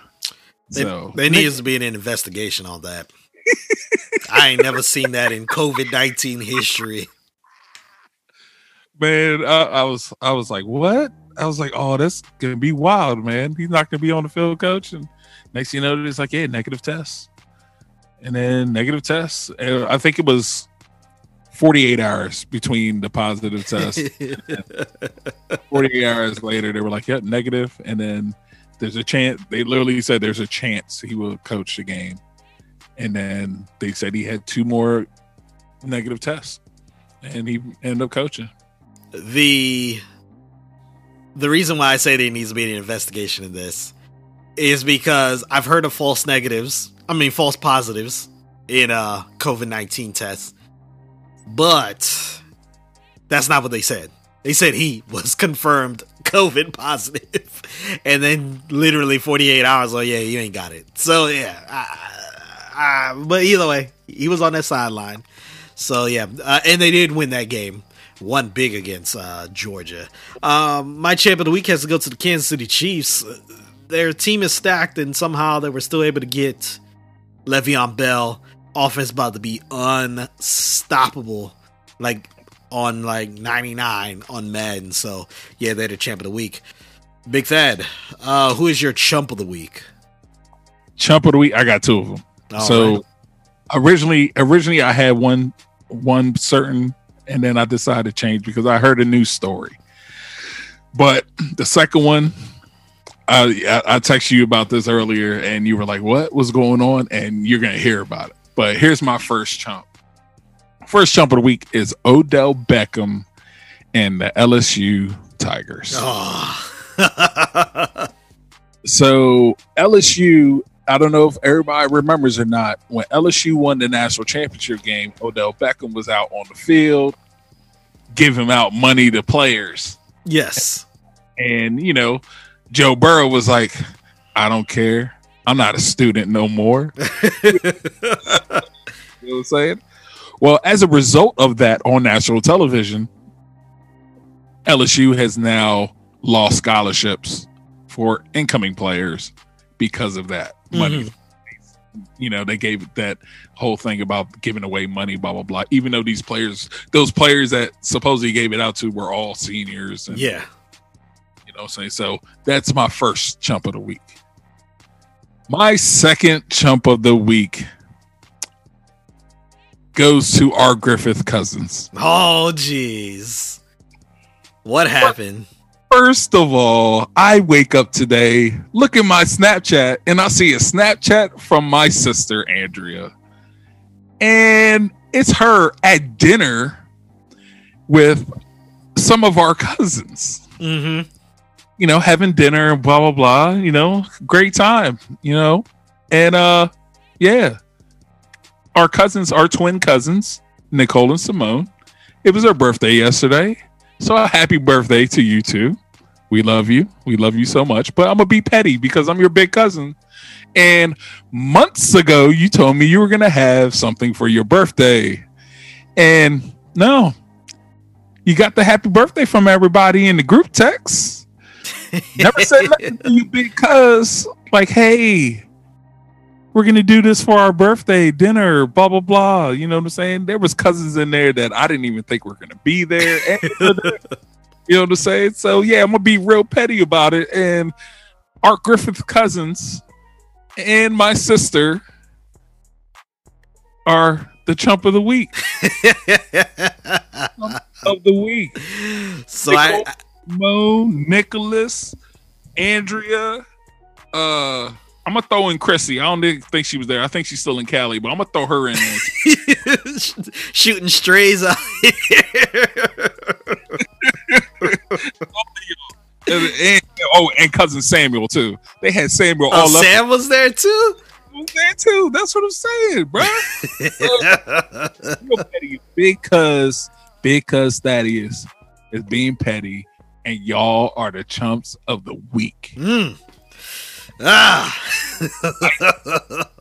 Spicy with it. Because of time, we're not going to even get into the whole argument we had in our fantasy football league. That was funny. I think I'll tell the story maybe next week or something. I don't know, man. But yes. If you want me to come on for that, just that part, let me know. Yes. I'll have to get back to you with that when we do talk about it, to have you on for that, at least that segment. Oh man. My chump of the week ain't these people. It's Kirk Cousins and Baker Mayfield, two quarterbacks that are definitely not living up to the hype, playing terrible for their team. So yeah, they're the chump of the week. Let's now get into our sports free zone. Let's talk about two hip-hop legends that are in the news right now. Ice Cube and 50 Cent. Let's start with Ice Cube. Ice Cube came out and said he approached both presidential candidates with his plan for economic sustainability for the black community to gain several economic advantages in this country. He came up with his plan. He said one party said, yes, well, let's actually discuss this. He said the other party said, well, let's discuss this when we get into the White House. Just by those phrases, you would know who we're talking about. The party that said, let's talk about this, was the Republican Party with Donald Trump. The other party said, well, let's talk about this when we get into office, was the Democratic Party with Joe Biden and Kamala Harris. Now, he came out and said that. Well, now after, and it was this week, actually yesterday, Eric Trump, or Don, I think it was Eric Trump, posted a photo of 50 Cent and Ice Cube, and they had MAGA hats on. Well, that has come out that is a false and doctored photo. But let's talk about 50 Cent now. Joe Biden came out with his tax plan, and Joe Biden came out and said, look, if you're making $400,000 or more, I am going to raise your taxes. You're going to pay more in taxes. 50 Cent then said, well, that's my deciding factor. You know, I'm not trying to be taxed heavily. I'm going for Donald Trump. Let's go back to Ice Cube. Mm-hmm.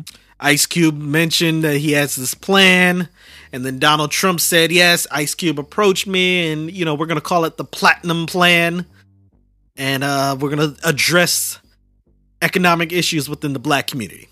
What do you have to say about this whole situation with Ice Cube and Donald Trump? Well, see, I'm confused because I want to say what was about a month or so ago, we heard about this Platinum Plan. Mm-hmm.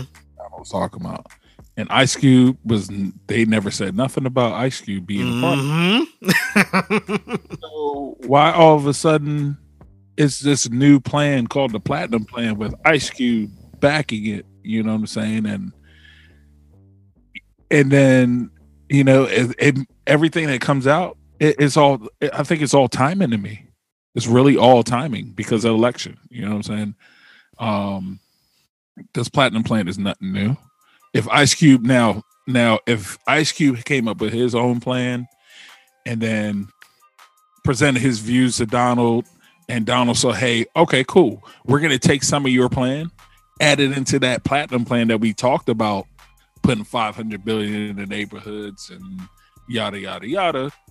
You know what I'm saying? Okay, cool, whatever. It is what it is. I mean, Ice Cube has come out and said that he don't like either of the candidates, but it's about the black community, and we're going to have to work with whoever's in office regardless. So, yeah. But, I mean, there was some other things I saw where Ice Cube said that he didn't reach out to them. They reached out to him. Mm-hmm. You know what I'm saying? So, there's just too much out there from both sides, because you know one side's going to be like, hey, yeah, we reached out to him, we do this, blah, blah, blah, because, of course, they want the black vote. You know what I'm saying? They want the black vote.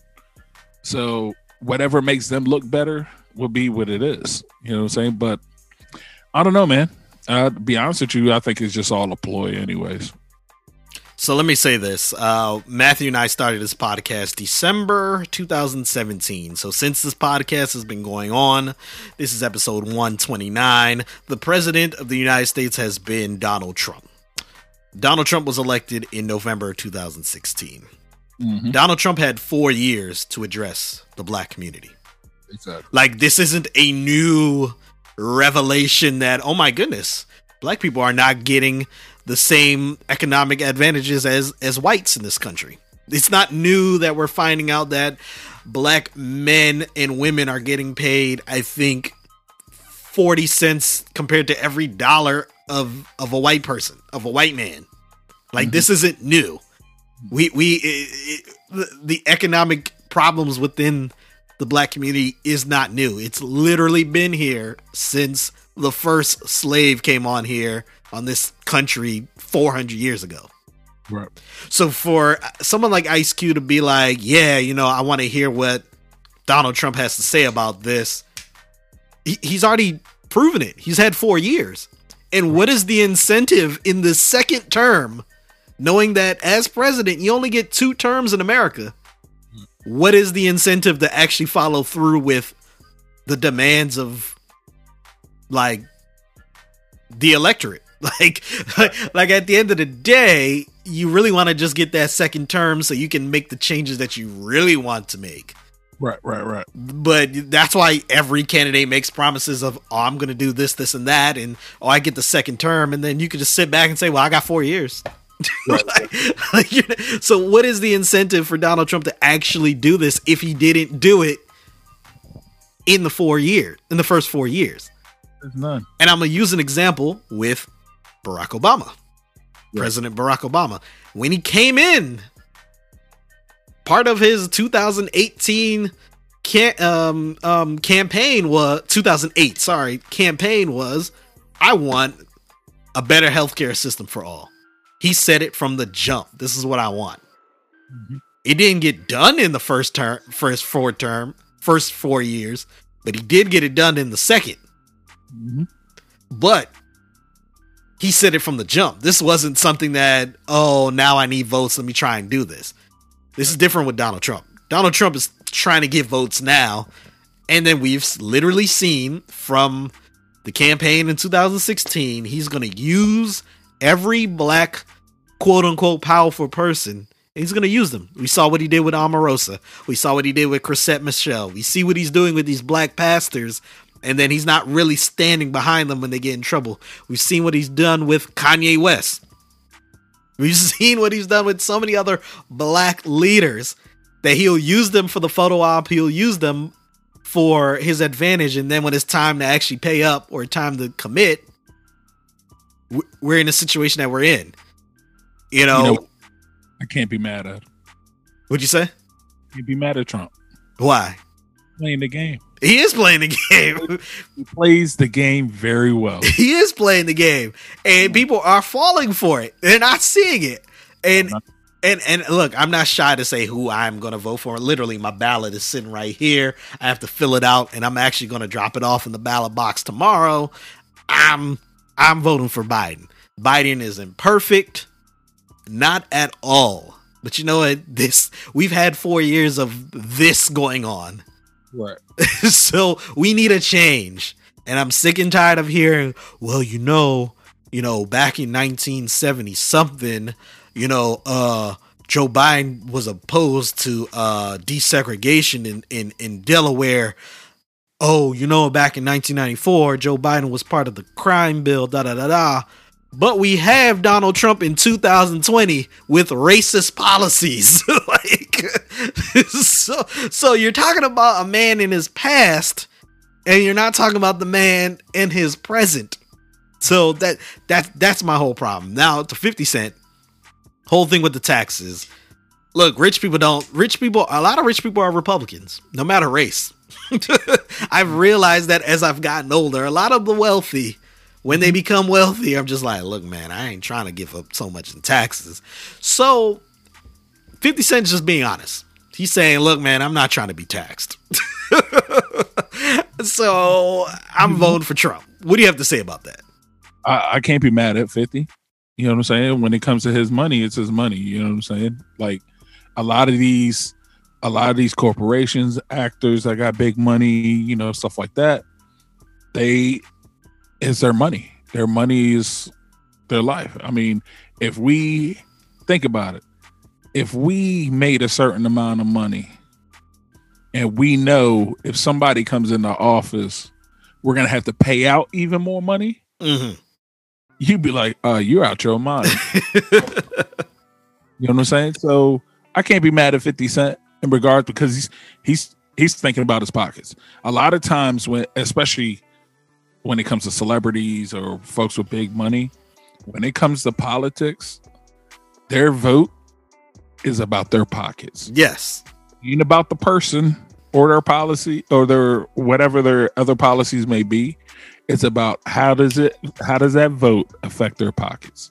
And that's what it is.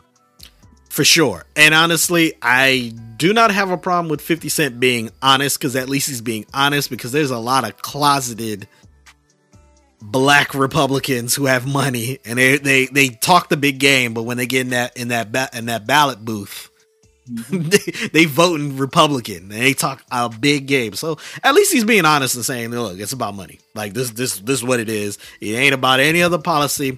But this is my issue, and it's not even with 50 Cent.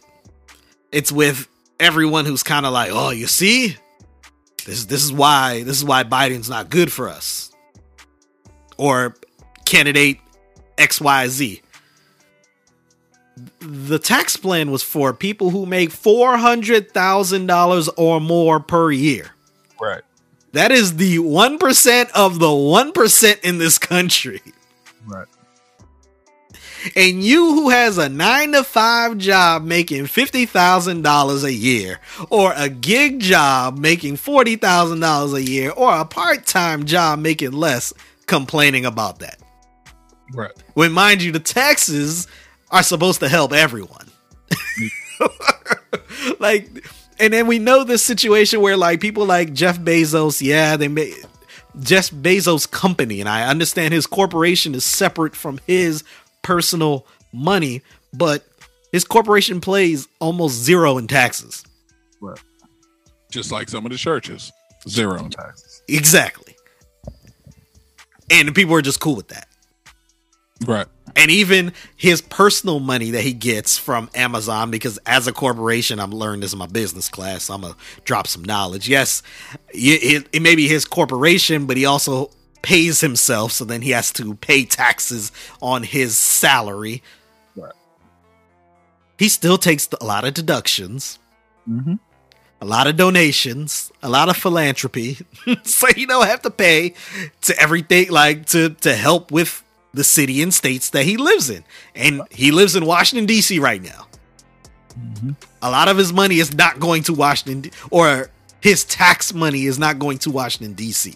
Right. And I think that's a problem when you're a multi-billionaire. Mm-hmm. That's a problem. Because you got to think about it also. It's like even with us, with, unemployment or whatever, when it comes with that situation where they even ask you, it's okay, so you live where was your job Mm-hmm. And a lot of times people get thrown up because they'll be like, they work in Virginia. You know what I'm saying? So they're working in Virginia. They live here.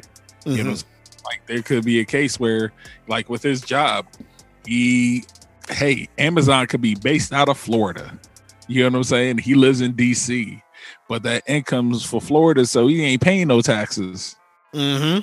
Florida. You know what I'm saying? But yeah, he lives in D.C., so he's gonna be paying property taxes to a degree. But when it comes to income, he ain't paying that to D.C. You know what I'm saying? So it's some of those situations like that. I mean, it is what it is. The taxes, people don't realize that, even though some of this tax stuff that they're talking about, it don't affect their pockets like it affects those people like 50 when it comes to the stuff with taxes. You know what I'm saying? Mm-hmm.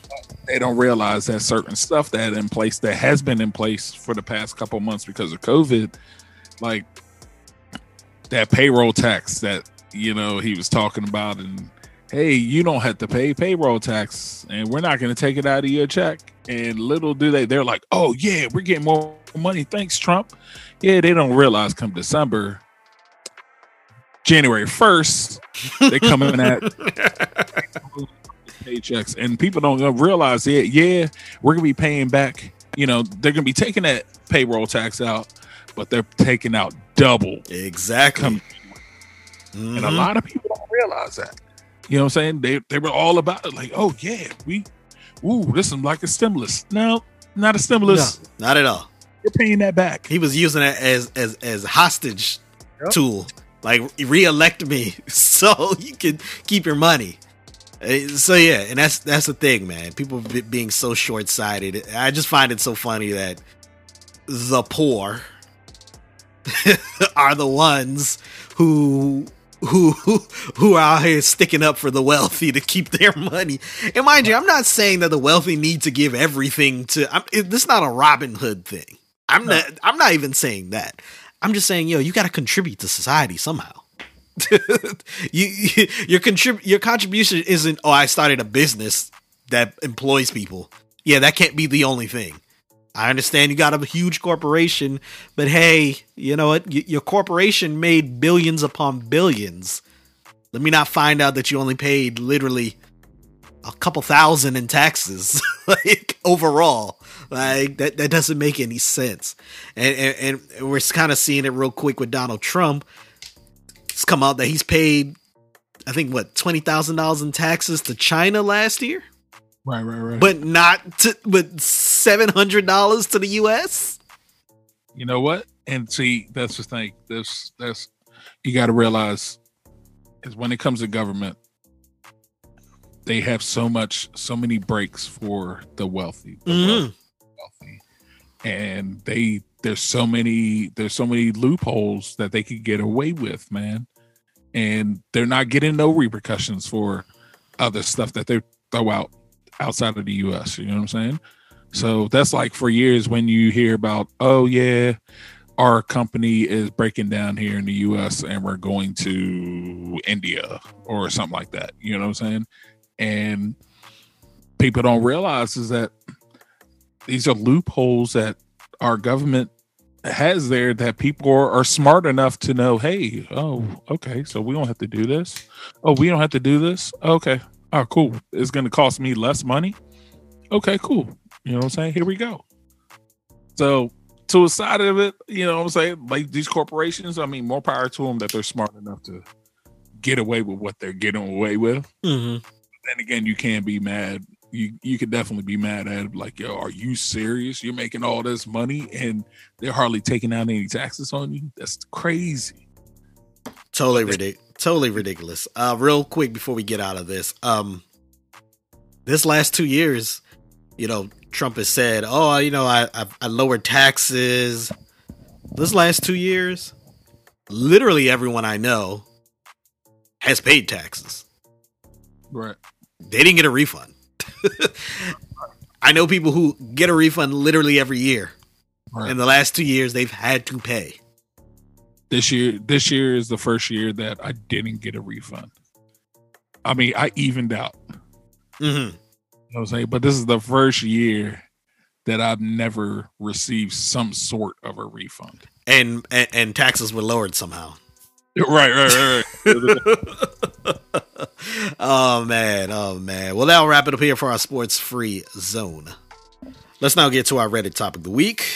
This actually came from our good friends from OSS 980. They actually discussed it on their podcast. Make sure you go check out what they had to say about this list. But it is a list from new NBAarenas.com or .org. I can't remember. Let me look it up real quick. But it came from a website. And actually, I'm going to look it up real quick. But it is the list. It's the top 25 list of most overrated NBA players. So we went through the list, and we're actually just going to talk about the top 10. And actually, I'm in the wrong account. Here we go. It's from newarena.com, not NBA Arena, newarena.com. Top 25 most overrated NBA players. Let's just talk about the top 10. Top 10. Number 10, Russell Westbrook. Do you have an issue with him being on this list and being number 10? Nope, not at all. Not at all. And why do you say that? I mean, it's his track record, man. His track record to me. Yeah, I think he's a great athletic performer. You know what I'm saying? But all the hype around him, nah. When you throwing up 40 shots a game and only making 15, you know what I'm saying? You could have all the dunks craziness that you could put up in those 15 shots, but nah, you're not as good as people put you out to be, and I think you're definitely overrated. Now, compared to the rest of the list that we're going to go through, yeah, he deserves to be at 10. Yeah, I think, and this one thing, a lot of people get triggered when they hear stuff like overrated and underrated. I think you can be overrated and still be good, right? Because I do think some people overrate him. And at number 10, I think it's fine, especially when we go through the rest of this list. I still also believe that Russell Westbrook is a top 15 player in the league. And I'm saying top 15, he might have fell a couple spots. Going into this year, I would say he's the top 10 player. You talking about 15 of the current league? Yes, of the current league. Not all time. No, not all time. No. Just double checking. You're right, because there's probably a lot of people out there who would say he is. And like, look, we're going to come up with our 2.0 of our 50 greatest NBA players. I don't know if Russell's on the list. Let me just say that at this point. Russell Westbrook, not Bill Russell. I don't know if Russell Westbrook is on the list, but he's definitely not on mine. Number 9 was Ben Simmons. I think Ben Simmons is actually too low on this list. I think Ben Simmons should definitely be higher. Look, everyone talks about his ball handling skills. Everyone talks about his defense, his size. He's 6'10", but he doesn't shoot. Yeah, and refuses to shoot. And because he only wants to get to the basket to shoot, it's causing a problem with Joel Embiid, who's also one of the best centers in the league. So they're having an issue with that, and he refuses to shoot. Like that's my problem with him. And everyone's been talking about him, you know, and how he plays. Look, how do you go to college at LSU and can't get the team to the tournament? I don't care that it's LSU. If you are as good as you are, you get that team to the tournament. Was he injured? No, he played that year. Played the full year? He played that whole year. Didn't make it to the tournament. And then he came to the league, missed the first year, redshirt that year, and then came in, was rookie of the year, or co-rookie of the year, and all of that. But he's overrated to me. I think he should be higher on this list. What do you have to say about Ben Simmons? You know what? I agree with you that he should be higher on the list. Definitely higher. Ben Simmons, he's too one-dimensional for me. You know what I'm saying? I think he's a good player, but he's just too one-dimensional for me. I'm still trying to figure out what's up with him shooting, if it's just him or what. But, I mean, the one time I seen him shoot a three-pointer during the game, the form looked great. You know what I'm saying? Great. I mean, like, it looked like he shoots all the time the way that yeah. You know, so it's not like he has a hitch in his shot like Markel or anything like that. You know what I'm saying? So I don't know what it is. I don't know if somebody just – he's just been so – I'm guessing he never had to. You know what I'm saying? Like, from high school to college, he never had to shoot a jumper. He just went to the basket because of his size. You know what I'm saying? Only thing I could think of, like, why he just wouldn't shoot, you know? Have you seen any, like, his old high school footage? I've never seen him shoot a jumper, like shoot. I've never seen him shoot the ball except that one time in that preseason game where he actually hit the three and the crowd went wild, and then the regular season started and it was like he went back to not shooting again. Yeah, that's my thing with him, man. I think he can shoot. It's just that he doesn't do it at all, and he feels in his mind he shouldn't have to. But he's definitely should be higher on the list for 9 overrated, because I think if he actually shot the ball, Philly would be so much better. Number 8 is Gordon Hayward. Number 7 is Draymond Green. Real quick, Gordon Hayward, should he be on this list? I don't think he should be. I honestly don't think he should be, only because injuries. You know what I'm saying? His injuries kind of hold that off for me. You know what I'm saying? Like, when he plays, he plays very well. You know what I'm saying? So, I don't think he should. Be honest with you, regardless, I don't think he should be in the top 10 of this list. Now, because of the janky website, I didn't see the rest of the list, like from, 25 to 11. But I think Gordon Hayward is one of the most overrated players in the league, and especially when it comes to the Boston fan base. Look, I don't think he's that good, to be honest. I don't think he's that good. I don't think he should be a max player. Like, well, hold on. He should be like a max player, but not like near super max player. He should be on the lower tier of max players. That tier where you're, 4 years, maybe 1. Oh, geez, that's a lot too. Maybe like 100. Yeah, maybe like 4 years, 95 or something like that.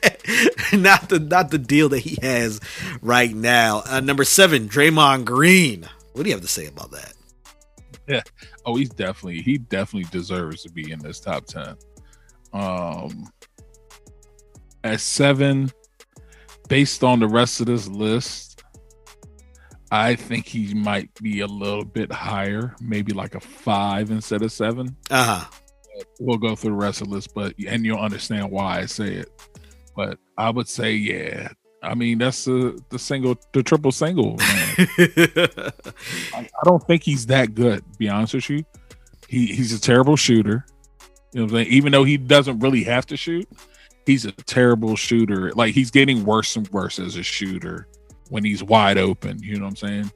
So, and he does get the rebounds and the assists, man.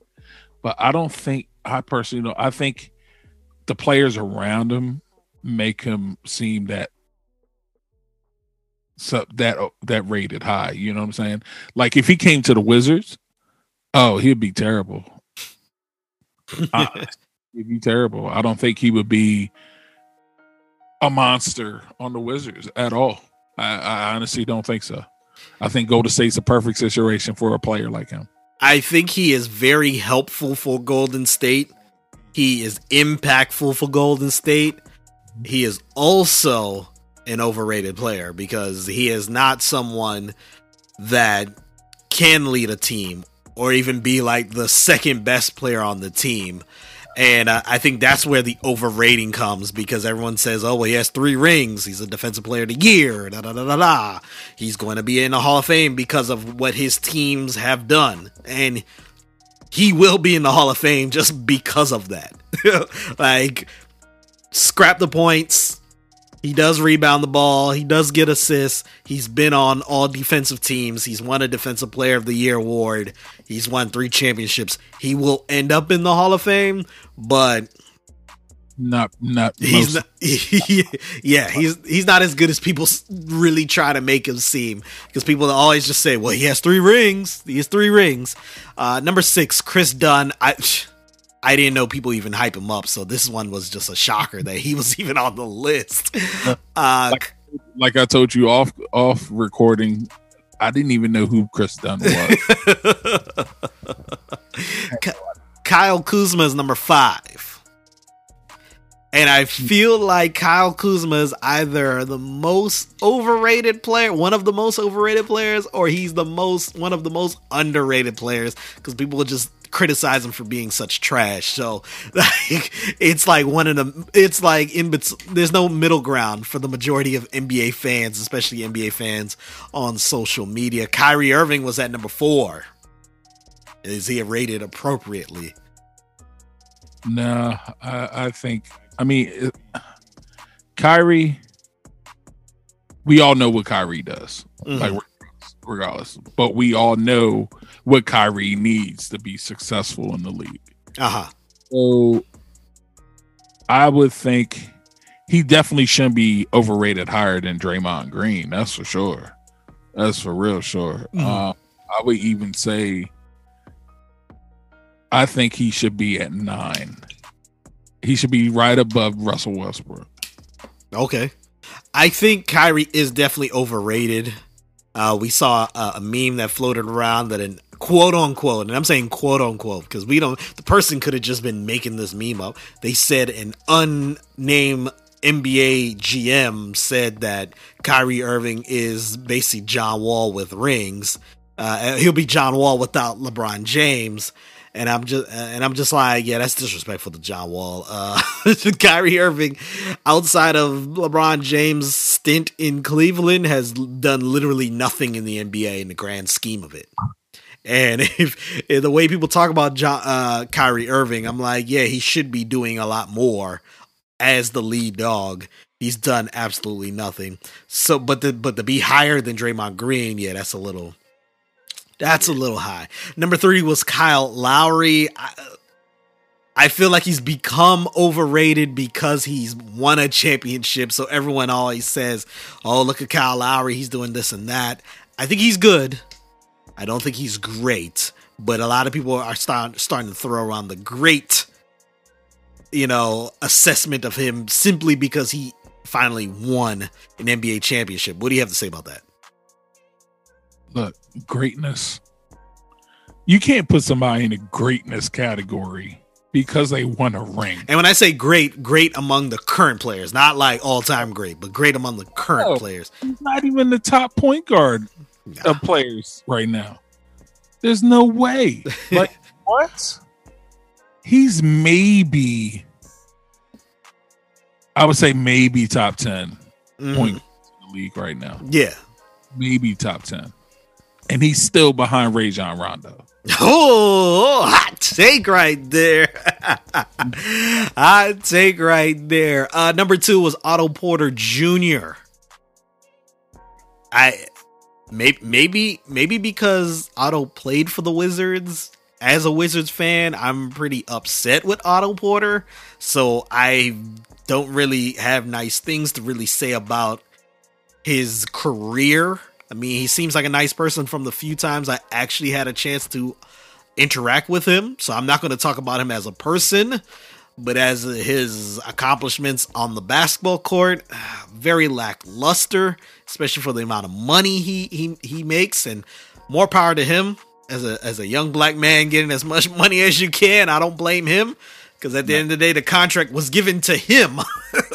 But yeah, I didn't know people around the, like, NBA fans around the country hyped him up that much. So I thought it's odd that he's at number 2, to be honest. I honestly wouldn't have put him on his list. Yeah, I'd be honest with you, I wouldn't have. Not at all. I wouldn't have put him on the list, so I don't know why he's there, but he's number 2. And at number 1 was Lonzo Ball. Ooh. Yeah, I mean, you know what? I can't be mad about that, because guess what? Your father did that too. And the thing is, the overrated stuff doesn't, I honestly don't think it has to do with Lonzo himself per se. It has to do with his father. You know what I'm saying? That could be it. And I mean, yeah, the Lakers picked him up at that high draft pick, but you know what I'm saying? There were some things that went with him, whatever, but he's still a decent point guard. You know what I'm saying? Decent player. I mean, he'll be in the league for 10 plus years. Oh, easily. Yeah. Like, honestly, if Lonzo's playing in year 15 in the NBA, I will not be shocked. Right. Not he will always. He will be in the league. Like, he can ball. So yeah, I kind of understand, because the hype beast NBA fans will be like, man, you know, Lonzo Ball, his PER, his turnover, his assist turnover ratio, this and that. You see his passes. You see he can rebound, and he's on defense. So I think because of the frequency of how people talk about him, can maybe cause people to say he's overrated. There was someone who was on this list. I think they were 12th. Andrew Wiggins should be, or maybe at this point people know Andrew Wiggins, so he's not as high, because they just know low motor, ain't gonna really do nothing for you. Because I didn't see the rest of the list, I don't know if this player is on there, but Karl Anthony Towns has to be on here. Yeah, I think in other lists I saw that were kind of like that, Karl Anthony Towns was on it. He has to be. Murphy was on this one, though, when we were going through, because we were just trying to get to 10. You know what I'm saying? But I can't remember if I saw him on there. Did see Caruso, though. Caruso was like 17. Yeah, Caruso was 17, and Caruso's so overrated. That's someone who needs to be hired. Like, Caruso's so overrated, man. Well, that'll wrap it up here for our Reddit topic of the week. Let's now get out of here. Big Thad, I want to thank you for everything that you do. Thank you for coming on this week's episode. I want to thank OSS 980. Shout out to my boy Harold Laws. He just had a baby girl, so congratulations to him and his wife. Shout out to them. Shout out to the rest of the crew. Shout out to Shut Your Face, Soggy Nachos, What You Expect Podcast, 4th and 13 Podcast, The Caesar Show. Shout out to Just Bear With Us, Urgency Podcast, We Ain't Got Our Shit Together Podcast, The Let Out Podcast, our businesses, our supporters. I want to thank you for everything that you all do. Special shout out to our cousins, Nicole and Simone, even though Thad made you all the chumps of the week. Shout out to you all. Happy birthday for reaching another year of life. Any shout outs for you, Big Thad? No, not really. I mean, just shout out to everybody that listens, man. Definitely listen, tell your friends. All that stuff, you know, let's grow this podcast, man. Definitely. You know what I'm saying? We I'm a guest, but you know, Jerry and Matt are family, you know what I'm saying? Mm-hmm. So let's grow the podcast. You know what I'm saying? Let's make it bigger. You know, let's do this. Y'all can do it. Tell your friends. Let's go. Yep. Thank you, Big Thad, for everything you do. Thanks to Matthew, my co-host. Until next time, everyone, Sports Reality. Peace.